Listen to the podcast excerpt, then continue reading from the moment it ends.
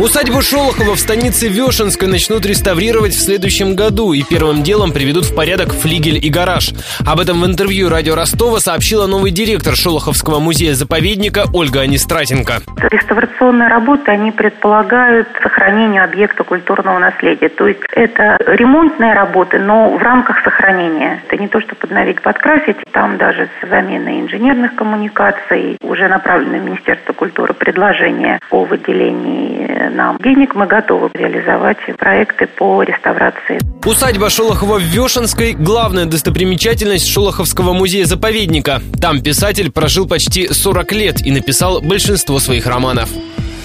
Для справки. В центре усадьбы светлый двухэтажный дом с террасой и балконом. Особняк построили в 49 году, и Шолохов прожил в нем 35 лет. В кабинете на втором этаже он написал романы «Поднятая целина» и «Они сражались за родину». Рядом с домом сад с грушами и тополями. Их полвека назад посадил сам Шолохов. Там же могила писателя и его супруги. На территории усадьбы также сарай с подвалом и флигель с русской печью. Сохранился и гараж с машинами Шолохова. «Волгой», вездеходом ГАЗ-69 и УАЗиком. На нем писатель ездил на охоту и рыбалку. Я же напомню, Ольга Анистратенко возглавила Шолоховский музей-заповедник на этой неделе. Ее предшественник, внук писателя Александр Шолохов, был избран депутатом Госдумы.